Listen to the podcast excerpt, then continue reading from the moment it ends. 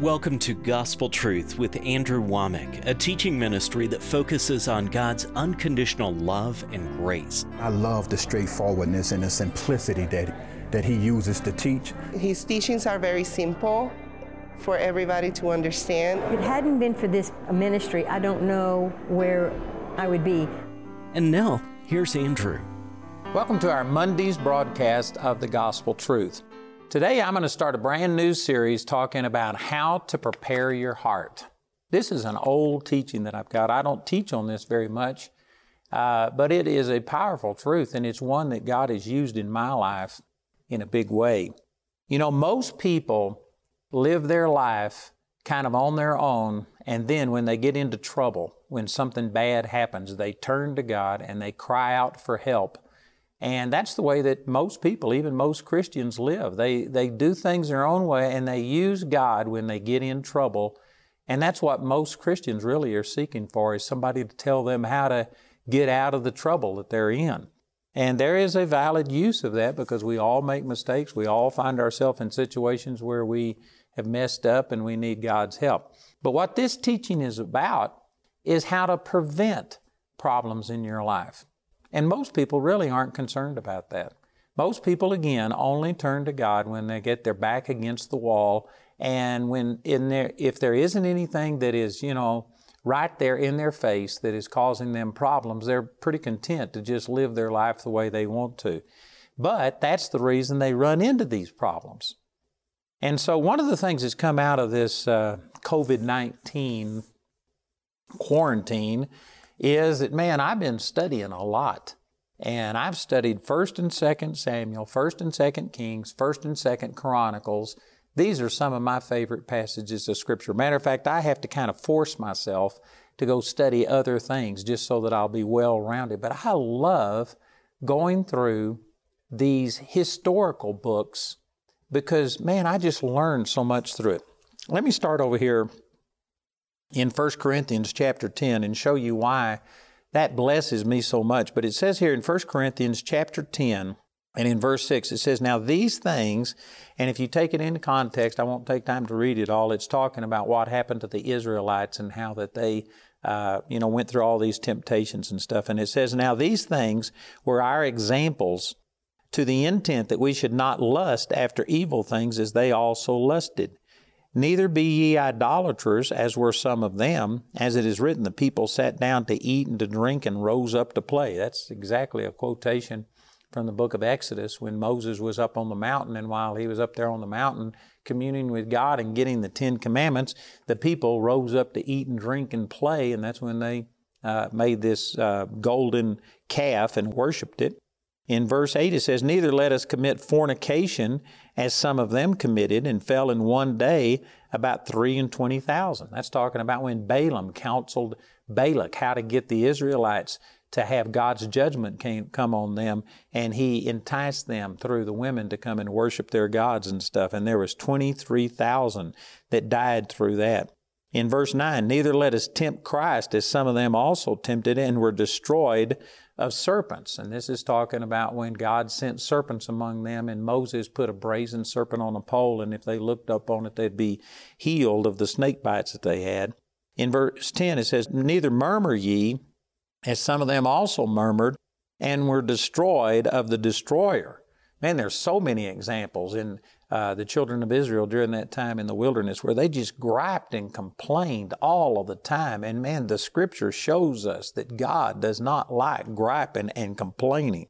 In verse 11, now all of these things happened unto them for examples, and they are written for our admonition upon whom the ends of the world are come. And so, if you take these passages of Scripture, this is very clear that it's saying that the things that are written in the Old Testament were written for our learning, for our examples, so that through them we might learn not to do things.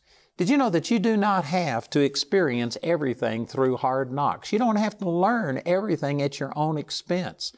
The reason that the Bible records all of these things about so many people is because it is trying to show us what the uh, consequences of evil living are, what the benefits of a godly life are and things like this. And if we would take heed according to what the Scripture says, it would save us from making these same mistakes. And some of you have heard my testimony, but I got born again when I was very young, eight years old. I've been seeking God my whole life. I became religious, and I think that religion and being religious and uh, being a Pharisee is probably the worst sin of them all. But I didn't go out and commit adultery, fornication, uh, lying, stealing, uh, dope, getting drunk. I never have done any of those things. And one of the reasons is because from a child, I have been studying the Word, and man, I have lived vicariously through these people, and I've seen the damage that their sin did to them. And I just decided that, man, I don't want it. Did you know you don't have to learn everything through your own failures? So I'm saying all of these things just to introduce this subject. I'm talking about how to prepare your heart, and I'm going to be showing you things in Scripture why people fell away from the Lord and how you can prevent that from happening to you. You know, I've known a lot of people, I've ministered to millions of people, but I've had personal contact with thousands, probably tens of thousands of people. And over the years, you know, I go to some of the same churches, some of the same cities and things over and over, and I've seen people, and I've seen people that at one time were just passionate about God, and I mean in love with God, and, and it's so exciting to see the way that God has touched their life. But over a period of time, they cool off and they lose this joy. They lose this commitment to the Lord. And I've actually seen some people that have gone the opposite direction and turned against the Lord. And you see that, and it just breaks your heart, and you wonder about why does this happen? And as I was saying at the first of the program, during this uh, virus uh, quarantine thing, I've been studying a lot, and I was studying through uh, all of the historical books, First and Second Samuel, First and Second Kings, First and Second Chronicles, and you see this pattern just over and over and over. People that started out good but then they get off track. And very few of them ever recover themselves. Like if you look at the kings of Israel, and, and these are some of the major things that these historical books show that Saul started, and man, he was sensitive to God, he was humble, and he had the anointing of God come upon him, the Spirit of God came upon him, he led the people, and he started out good. But the real problem with Saul was that he wanted people's opinion. He was a, he had an inferiority complex. You can see that when they went to anoint him to be king, that he was actually hiding amongst the stuff. And here was this guy, I mean, Samuel went through this real elaborate production to lead up to here's here's your king and when he called him out he wasn't there and he had to get a word from God and they found him hiding and because of that, man, people disdained him and said, man, how's this guy ever going to rule over us? But, but Saul had this inferiority problem. He had a fear of what people thought about him. And I'm not going to teach on Saul, but if you were to go through 1 Samuel, especially chapter 10 through 15, you can see that he just over and over and over let the people dominate him, and he was a man pleaser. You know, Jesus said it this way in John chapter 5 and verse 44. He says, How can you believe which receive honor one from another and seek not the honor that comes from God alone? In other words, if you are a man pleaser, if you are codependent and have to have people approve of you and what you're doing all of the time, you'll never really be a powerful person. You, faith won't work for you because you will be derailed by worrying about what everybody's thinking. So you see this happen with Saul. Saul started out good, but he had this character flaw. He was worried. He wanted to please everybody, and as a result, he wound up uh, literally turning against God, did terrible things. I mean, tried to kill David multiple times, took David's wife and gave her to another man. He eventually uh, wound up going and consulting with a witch, uh, trying to call up Samuel and find out things, and God totally rejected him and gave the kingdom to David. And then David started out. It says in 1 Samuel chapter 13, verse 14, that David was a man after God's own heart. And man, David started out so good. I've got an entire series on lessons from David that would really bless you. And there's so many good things that happened in David. And I'd say for the first couple of decades, David was just seeking God with his whole heart. Matter of fact, during this series, I'm going to take one of the Psalms that David wrote and talk about that and show you some things. But David also fell away from the Lord. Now, David is an exception to the rule because when he sinned with Bathsheba and then committed murder to uh, try and cover up his adultery with Bathsheba, and the prophet came to him and rebuked him, David repented and humbled himself, and God restored him. And so he was able to recover. Most of the people that turn away from the Lord didn't recover. They got off track and never got back on track. And so David was able to recover. And then Solomon comes along, and Solomon, he loved God with all of his heart. And I mean, when he was made king over the entire nation of Israel, most people that would just go to their head. You know, there's this statement that uh, all of us have probably heard that power corrupts, and absolute power corrupts absolutely. And Solomon became the absolute, undisputed king over Israel, millions and millions of people. And he, he could have uh, let that go to his head. He could have been operating in pride, and yet the Lord appeared unto, unto him in a dream and asked him what he wanted. And he says, I'm like a child. And this is such a great responsibility. There's so many people, I don't know how to go out or to come in on my own. God, I need your wisdom. God, give me wisdom. Instead of asking for victory in battle, instead of asking for riches and honor and fame and all of these other things, man, he just wanted to be submitted to God. And he started out so pure. And yet Solomon, you can read in 1 Kings chapter 11, he wound up eventually having 700 wives and 300 concubines, which I believe it's Deuteronomy chapter 17. Moses was uh, prophesying to the people right before his death and warning them against things. And he said that when you get a king, make sure that he does not multiply to himself wives or horses. Solomon had over 40,000 horses, and God specifically told him not to have multiple horses, which in his day, you know, that was the uh, that was a tremendous uh, uh, advantage to have a horse and, and the horsepower, and especially in the army and stuff like this. But the Lord told uh, the people through Moses, don't multiply to yourself horses. He had 40,000 horses. Don't multiply wives. He had 700 wives and 300 concubines. And it says in 1 Kings chapter 11 that his wives turned his heart away from the Lord. And Solomon actually wound up building uh, idols and shrines to all to Ashtoreth and all of these people, the gods of the wives that he had married, and it says they turned his heart away from the Lord, and because of this, God judged him and took the kingdom away from him. So anyway, I could just keep going on and on and on through all these things, but this is a pattern that you see that people started out dependent upon God when they were small in their own eyes. Matter of fact, that's the exact words that the Lord used uh, through Samuel talking to Saul. And in the 15th chapter of 1 Samuel, he rebuked uh, Saul for his sin. And he said, When you were small in your own eyes, then the Lord was moving in your life. But now you have become independent of God. You think you can do things on your own. And it led to his fall. And you just see this over and over and over. And as I was studying all of these things many years ago, I was I was just being grieved as I saw all of these things that had happened. And I was reading and saying, God, why does this happen? Why is it that people that at one time were committed to you and they started out so good, they wind up falling away?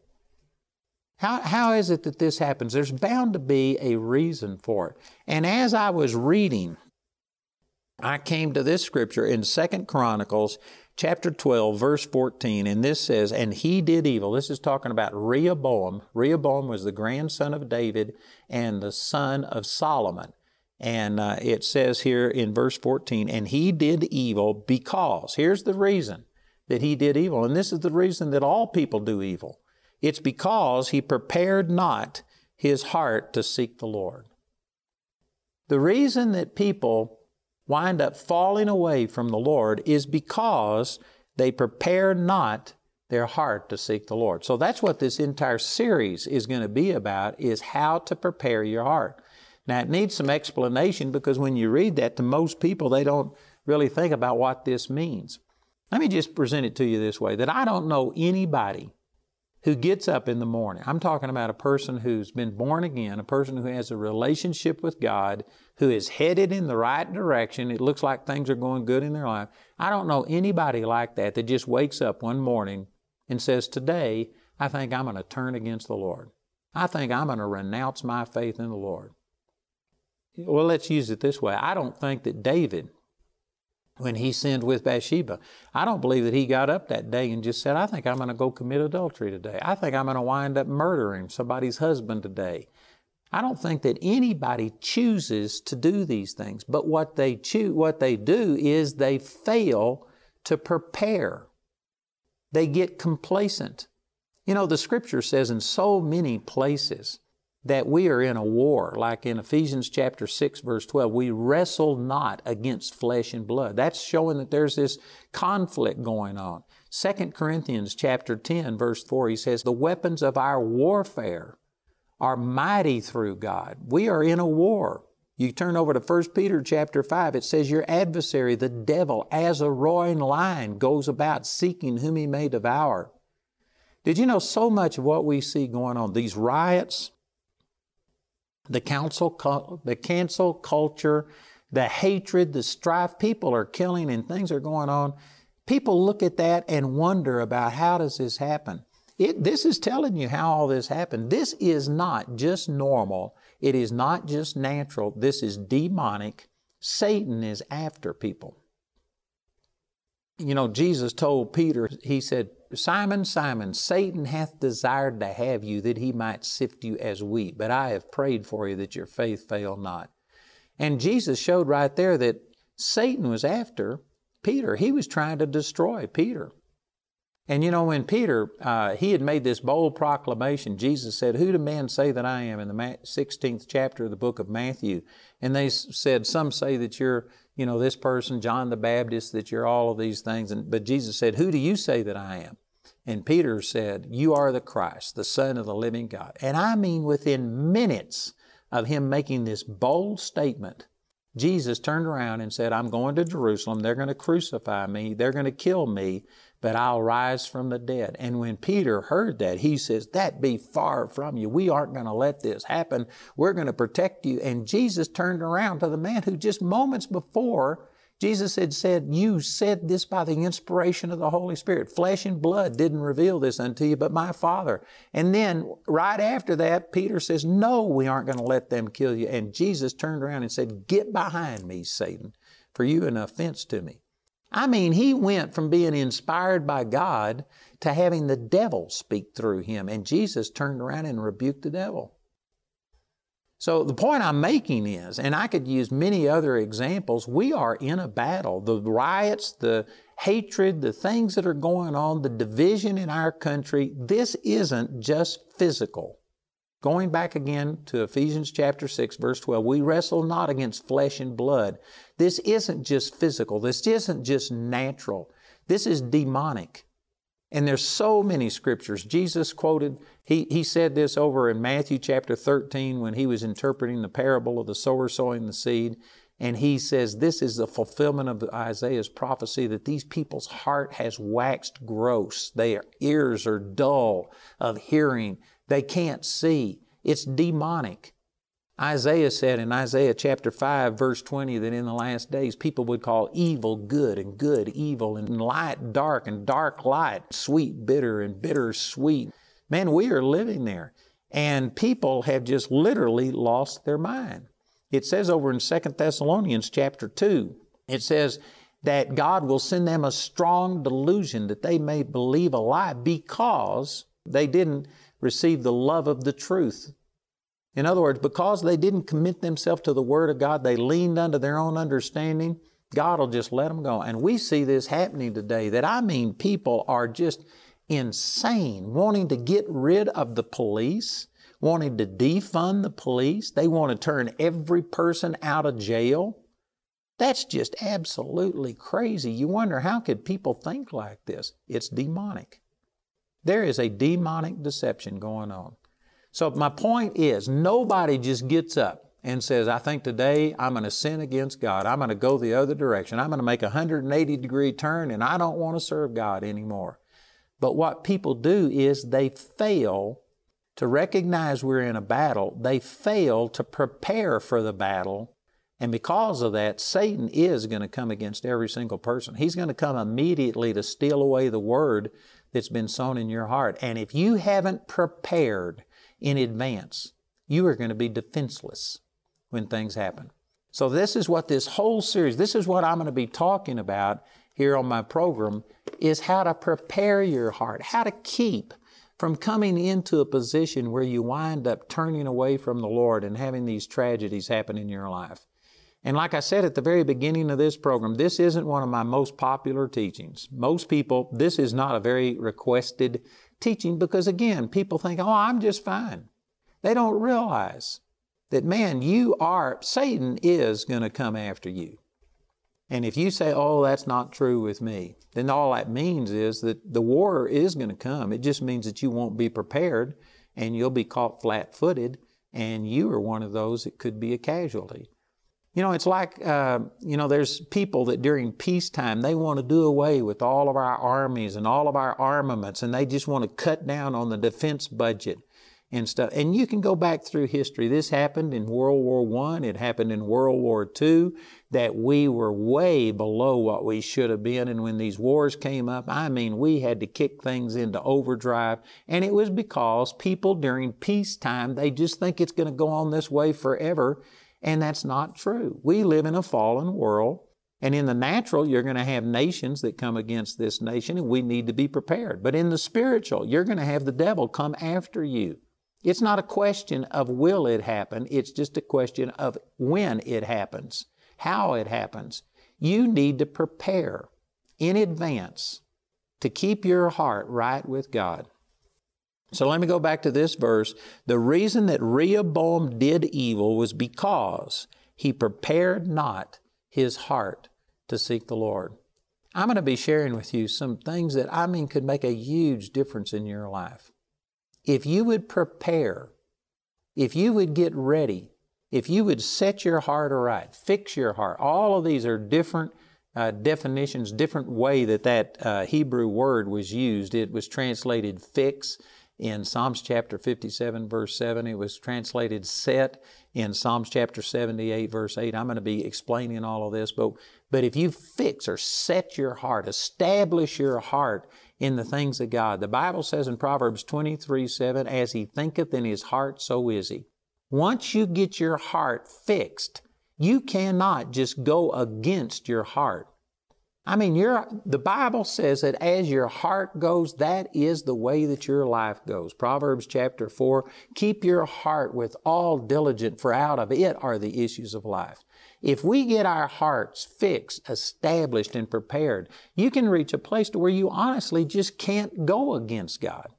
But it doesn't happen accidentally. It's a process. It's something that takes time and it has to be done in advance. I'm out of time today, but this is what I'm going to be teaching on. I promise you, this could help you. This is a preventative thing. This is like a vaccination. You need to get this vaccination. How to prepare your heart. Listen to our announcer as he gives you some information. I've got this on CD and also on DVD that was taken from our television broadcast. Our announcer will give you all of that information, and I encourage you to please call or write and receive these materials today. Andrew's teaching, How to Prepare Your Heart, is available as a CD or DVD album made from our daily television broadcast. Each of these valuable resources are available for a gift of any amount when you contact us. This entire series is also available for audio download absolutely free from our website. You can get this teaching in the How to Prepare Your Heart package, which includes your choice of either the CD or DVD album from the How to Prepare Your Heart series, as well as two books Lessons from Elijah and Lessons from David. This package has a catalog value of $50, but today you can receive these valuable resources for just $35. Go to awmi.net to see all the ways you can get these teachings. The individual topic highlighted on today's broadcast is available as an audio CD for a gift of any amount when you write or call. We encourage everyone to give because there's a blessing in giving. But if you're simply unable to afford it, Andrew and his partners will provide today's teaching free of charge. We want to say a special thank you to the grace partners of Andrew Wommack Ministries. Your gifts make it possible to put free ministry materials into the hands of many people in need. If you're not already a grace partner, we ask you to pray about becoming one today. You can become a grace partner or order resources through our website at awmi.net. While there, you can discover more product details and download additional free resources. Or you can call our helpline 24 hours a day, 5 days a week, Monday through Friday, at 719 635 1111. To write us, use the address on your screen. We appreciate your generosity and hope to hear from you today. We'd like to point out Andrew's upcoming speaking schedule. Mark your calendars to come meet Andrew at one of these events and let the Word of God transform your life. In the month of October, Andrew will be speaking in Woodland Park. Also, Andrew will be in Budapest, Hungary for a Grace and Faith conference. Next, Andrew will be hosting the Andrew Wommack Ministries European Ministers Conference in Walsall, England, with guest speaker Bob Yandian. Lastly, in October, Andrew will be hosting a Grace and Faith conference in Veenendaal, Netherlands. Please note the European events are live stream only. In November, come to Woodland Park for the annual Women Arise conference. Speakers at this event include Tracy Asia, Karen Conrad, Sue Nutman, and Audrey Mack. Please note, Andrew will not be speaking at this event. And in December, Andrew will be in Woodland Park to host the musical production The Heart of Christmas. The Heart of Christmas is an unforgettable mix of modern day biblical stories with heartwarming, familiar seasonal songs and American traditions that represent the true meaning of the season. For more details on Andrew's next meeting in your area, visit our website at awmi.net. I'd like to encourage all of you who claim to really have a relationship with the Lord to get out and vote in these upcoming elections. I'm amazed that there were over 25 million Christians registered to vote who did not vote in the last election cycle. I tell you, that's sin. That's wrong we have not only the privilege but a responsibility to vote. So I'd just like to encourage you to take your Christian responsibility to vote seriously, get out and vote for righteousness this election.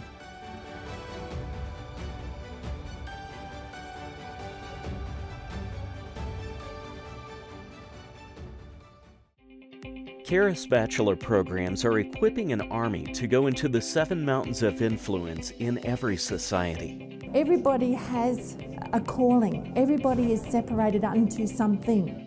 It's an awesome thing to be able to unwrap what God is waiting for us and be able to be truly equipped to be able to go into the world and not only minister, but to be effective. For more information on our bachelor programs, visit charisbiblecollege.org.